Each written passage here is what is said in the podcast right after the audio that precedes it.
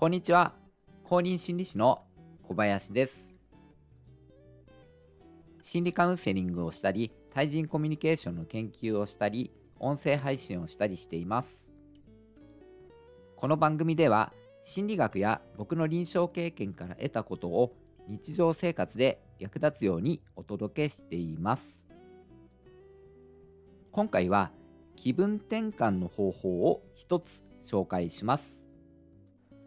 お聞きになっているリスナーさんは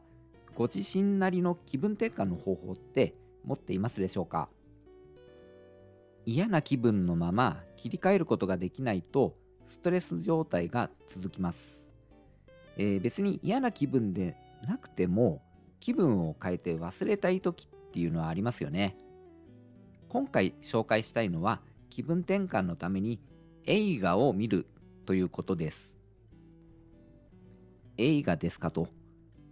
そんなことは知っていますって思われるかもしれません、えー、でもですねこの映画の見方をすることでさらに効果的に気分転換ができると思うんですよね。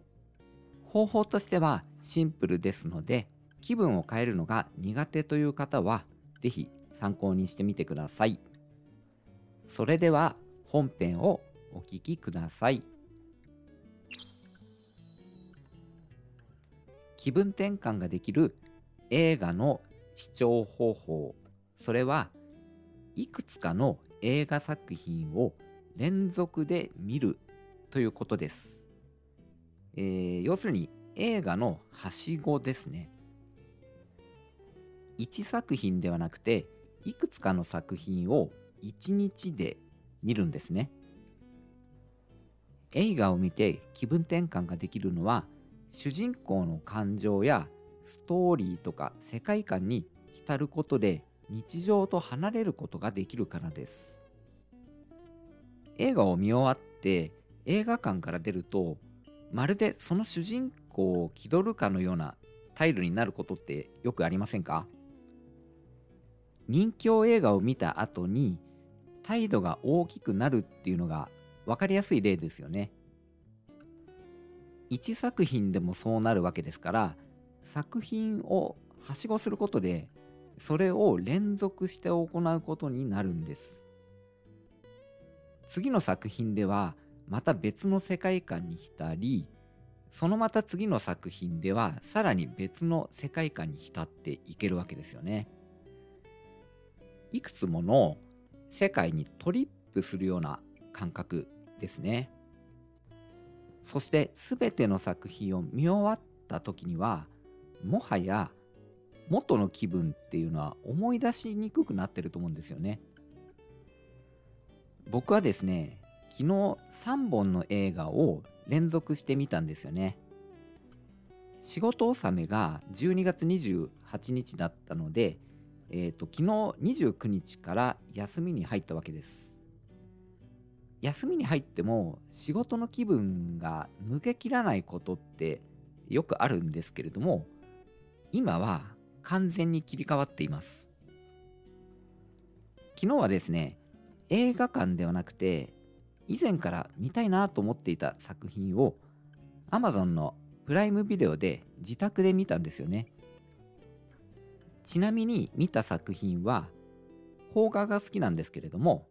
一つはドライブ・マイ・カーっていう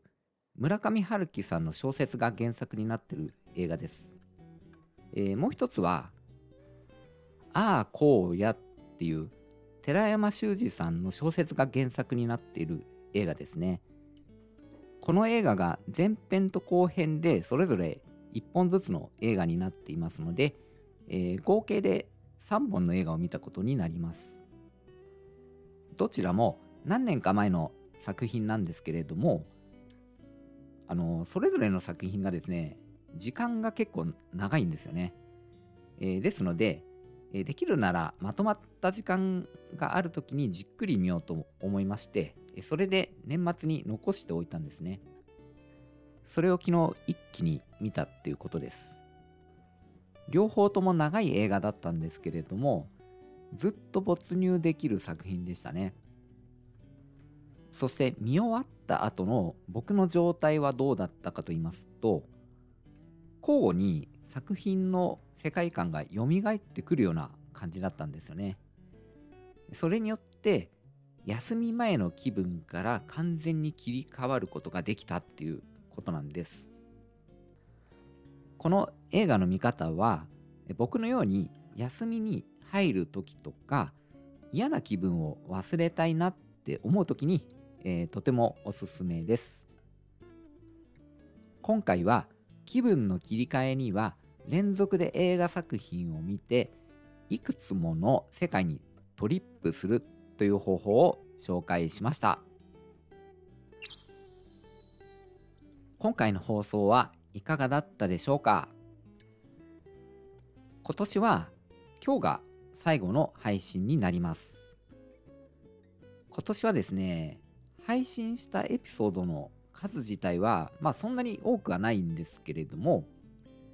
結構定期的に配信できたんじゃないかなというふうに思っています。えー、それもですね、